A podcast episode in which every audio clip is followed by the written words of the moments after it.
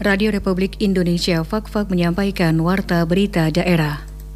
Pelaksanaan kegiatannya nanti itu tentu nanti kan ada beberapa sistem yang muncul di situ. Katakan seperti ada tim kedokteran yang dipimpin oleh beberapa dokter dan juga medis untuk memantau mulai dari proses orang itu dilakukan pemeriksaan untuk memenuhi persyaratan atau tidak. Itu kan ada tahap itu. Sampai pelaksanaan kemudian dijaga selama 30 menit bahkan sampai 24 jam untuk memastikan bahwa yang bersangkutan itu aman. Khusus untuk masa pandemi COVID sekarang ini, yaitu kita mengacu pada SE nomor 1 tahun 2021 dari Satuan Tugas Satgas COVID-19, di mana pelaku perjalanan dalam negeri yaitu wajib untuk dilakukan atau ada hasil rapid test antibody maupun rapid test antigen.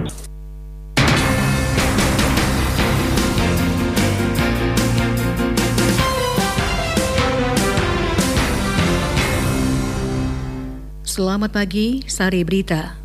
Pencanangan vaksinasi COVID-19 sesuai rencana akan dimulai pada Senin 1 Februari 2021 di Kabupaten Fakfak. Pengawasan arus penumpang dan barang di Pelabuhan Fakfak pada masa pandemi COVID-19 saat ini terus diperketat guna memutus mata rantai penyebaran virus dimaksud.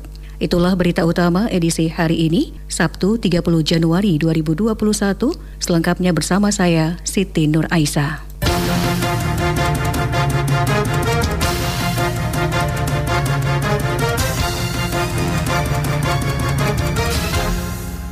Pencanangan vaksinasi COVID-19 sesuai rencana akan dimulai pada Senin 1 Februari 2021 di Kabupaten Fakfak. Lalu seperti apa persiapannya? Berikut dijelaskan Bupati Muhammad Uswanas usai memimpin rapat terbatas di Dinas Kesehatan kemarin. Ini rapat Satgas ya, yang dulu namanya gugus itu. Nah, jadi karena kita juga ternyata harus melaksanakan vaksin ya, karena itu merupakan kepedulian pemerintah dalam rangka melakukan pengendalian pemutusan mata rantai gitu, supaya tidak terjadi perkembangan pengembangan apa infeksi virus ini yang terlalu membahayakan gitu. Oleh sebabnya di Fakfak nanti akan tiba tahap pertama itu 1920 dosis ya.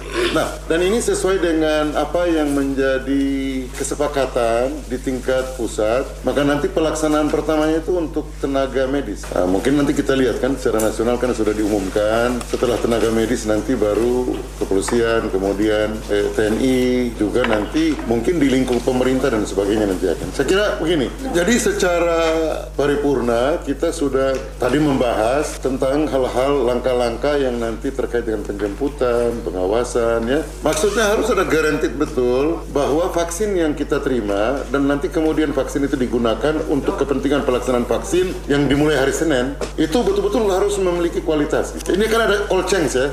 Cold chain itu kan kayak cool box itu. Tapi kalau saya biasa pakai cool box di laut ya, untuk pancing gitu. Tapi kalau cold chain itu memang khusus untuk menjaga dalam suhu 0, sekian sampai 8 9 derajat itu. Nah, itu harus kualitas eh, vaksin itu harus baik. Oleh sebabnya maka nanti diawasi betul. Lalu yang kedua disimpan di gudang sini dinas kesehatan. Nah, saya juga sudah tadi sampaikan untuk mereka secara profesional dari berbagai asosiasi dan juga dinas kesehatan dan RSU untuk lihat itu kompetensi-kompetensi kompetensi prinsip terkait dengan mekanisme gudang itu ya, uh, penyimpanan itu supaya betul-betul menjamin kualitas vaksin itu bagus. Nah, pelaksanaan kegiatannya nanti itu tentu nanti kan ada beberapa sistem yang muncul di situ. Katakan seperti ada tim kedokteran yang dipimpin oleh beberapa dokter dan juga medis untuk memantau mulai dari proses orang itu dilakukan pemeriksaan untuk memenuhi persyaratan atau tidak. Itu kan ada tahap itu. Sampai pelaksanaan kemudian dijaga selama 30 menit bahkan sampai 24 jam untuk memastikan bahwa yang bersangkutan itu aman. Satu orang hanya mendapatkan satu dosis, itu 0,5 mili ya, sedikit sekali. Jadi wartawan tidak boleh takut, kalau wartawan takut bagaimana rakyat. Nah jadi sedikit sekali itu, masuk langsung selesai. 0,5 mili, jadi setengah mili itu. Nah itu nanti KIPI akan melakukan pengawasan. KIPI itu komite khusus yang dibentuk untuk membantu melakukan monitoring ya, memperhatikan betul tentang gejala-gejala apa yang nanti menjadi dampak dari. Ah, oleh sebabnya maka melalui kesempatan ini ini saya berharap begini, soal vaksin ini semua masih merupakan bagian dari keputusan pengendalian dan tanggung jawab pemerintah pusat. Jadi kita belum bisa bicara soal mana-mana gitu. Kita ikuti aja. Kebetulan secara proporsi kita diberikan baru tahap pertama 1,9 sekian, artinya 1920 ya. Nanti tahap kedua kan 14 hari harus ada tahap kedua lagi. Kan? Baru imunit betul, orang itu betul-betul memenuhi kekebalan. Oleh sebabnya maka kita tunggu terus. Yang pasti kalau kita lihat yang masuk pertama pasokannya dan jumlah wajib yang divaksin di Fakfak itu kan masih banyak gitu. Kita lihat kan kemarin kan misalnya di Manokwari, di Wondama, kemudian di Sorong kan. Nah itu juga masih sifatnya eh, proporsi gitu. Nah ini masih prioritas diberikan kepada aparat medis dan sebagainya. Tapi kita masyarakat tetap siap karena pemerintah dalam kecepatan-kecepatan untuk melakukan pengendalian pengembangan virus ini, dia akan membuat satu kebijakan untuk semua. Menurut WHO semua harus orang mendapatkan fasilitasi vaksin.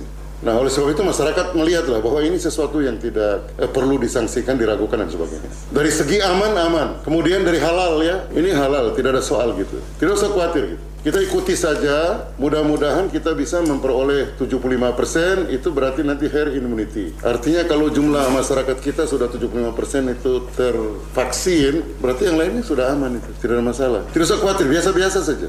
Untuk bupati tidak ada masalah, sepanjang itu memenuhi persyaratan tidak ada soal. Ya, saya kira kita semua harus siap mendukung. Presiden, gubernur, para bupati, distrik, kepala kampung, semua harus siap. Ketentuannya harus kita penuhi. Artinya, harus dilakukan pemeriksaan dan memenuhi persyaratan-persyaratan. Sepanjang memenuhi persyaratan tidak ada masalah, siap. Ini kan kita harus mendukung ini supaya mengendalikan gitu. Kita lihat sekarang prioritas pertama ini nakes ya, tenaga kesehatan. Kenapa? Supaya mereka kekebalan dulu. Kasihan berapa banyak dokter yang sudah meninggal, berapa aparatur ya, perawat dan sebagainya. Mereka kan harus punya kekebalan dulu. Oleh sebab itu maka pemerintah membuat kebijakan supaya mereka ini harus kena dulu. Indonesia 1,5 juta sekian. Hari ini baru terlaksana berapa? 350 sekian.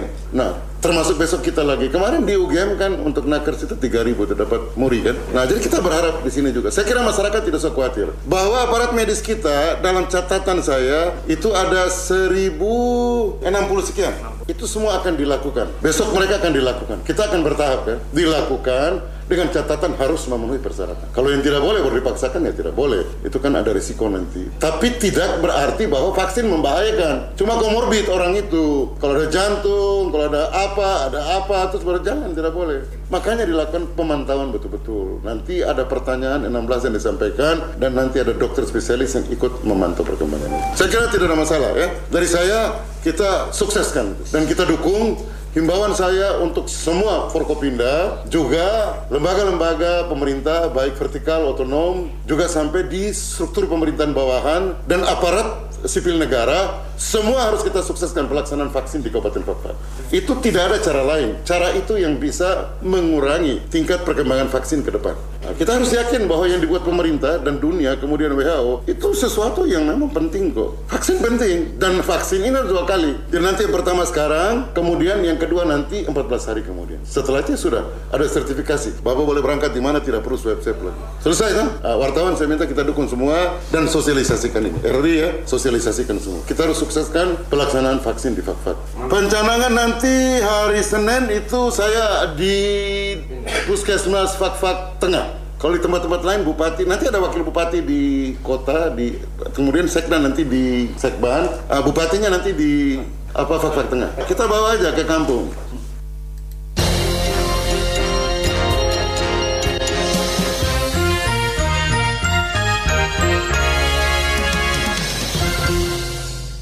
Pengawasan arus penumpang dan barang di Pelabuhan Fakfak pada masa pandemi COVID-19 saat ini terus diperketat guna memutus mata rantai penyebaran virus dimaksud. Berikut laporannya. Saudara sejak diumumkannya kasus positif virus corona COVID-19 di Indonesia pada 2 Maret 2020, pemerintah meningkatkan langkah-langkah dalam menangani pandemi global dari COVID-19. Sebelumnya pemerintah juga telah meningkatkan kesiagaan banyak rumah sakit dan peralatan yang sesuai dengan standar nasional termasuk anggaran yang secara khusus dialokasikan bagi segala upaya pencegahan dan penanganan. Kemudian diberlakukan work from home, bahkan pemberlakuan pembatasan sosial berskala besar besar PSBB. Hal ini tentunya berdampak terhadap berbagai sektor terutama ekonomi masyarakat. Melihat kondisi ini, pemerintah pun memperlakukan new normal untuk masyarakat secara perlahan dapat melakukan kebiasaan baru atau beraktivitas secara biasa dengan mematuhi protokol kesehatan COVID-19. Pengawasan akses masuk keluar barang orang diperketat termasuk pada areal pelabuhan Fakfak. Hal ini dimaksudkan untuk memutus mata rantai penyebaran virus COVID-19. Komandan Pelaksana Pengamanan Pelabuhan Laut Fakfak Ibda Dodik Junaidi mengatakan di masa pandemi COVID-19 setiap pelaku perjalanan harus dapat menunjukkan surat rapid antibody maupun antigen terkait dengan pengawasan atau transportasi ini yaitu kami dari KP3 Laut yaitu selaku pengemban fungsi tata tertib dan keamanan di area pelabuhan laut bersama-sama dengan instansi stakeholder yang ada berdasarkan surat edaran dari Satgas Covid yang ada sehingga kita bersama-sama melakukan upaya untuk mencegah penyebaran dan penanganan Covid di Kabupaten Kapak khususnya melalui jalur laut khusus untuk masa pandemi COVID sekarang ini yaitu kita mengacu pada SE nomor 1 tahun 2021 dari Satuan Tugas Satgas COVID-19 di mana pelaku perjalanan dalam negeri yaitu wajib untuk dilakukan atau ada hasil rapid test antibody maupun rapid test antigen sehingga dalam pengawasan dengan cara itulah penyebaran dan penularan COVID-19 itu bisa ditekan atau dihindari. Sementara pelaksana harian kantor Sah Bandar dan otoritas pelabuhan Fakfak Musa Tukloi mengatakan protokol kesehatan menjadi prioritas utama dalam melayani arus naik turunnya penumpang termasuk pengawasan bongkar muat. Bidang lalu lintas laut itu punya fungsi untuk mengawasi dan pengendalian segala keluar masuk kapal maupun pengawasan terhadap keluar masuk maupun bongkar muat barang dan penumpang di area pejabat pengawasan di pelabuhan Pak itu ada beberapa macam ya yaitu untuk pengendalian pengendalian arus bongkar muat kemudian arus turun naik penumpang. Jadi berkaitan dengan pandemi COVID ini kita bekerja sama dengan instansi-instansi terkait yang ada di Kabupaten Praja terutama tim COVID terutama untuk berikan pelayanan terhadap penumpang yang turun naik di pelabuhan Pak itu selalu menganjurkan untuk kita tetap khusus penumpang yang kita tetap berpatokan pada 3M yaitu menjaga jarak menggunakan masker dan mencuci tangan. Dan ada satu tambahnya itu menjaga imunitas tubuh. Dengan berbagai kebijakan yang dilakukan pemerintah mulai dari pusat hingga daerah dengan maksud mencegah penyebaran virus corona COVID-19 dapat menyelamatkan bangsa. Lamarumu melaporkan.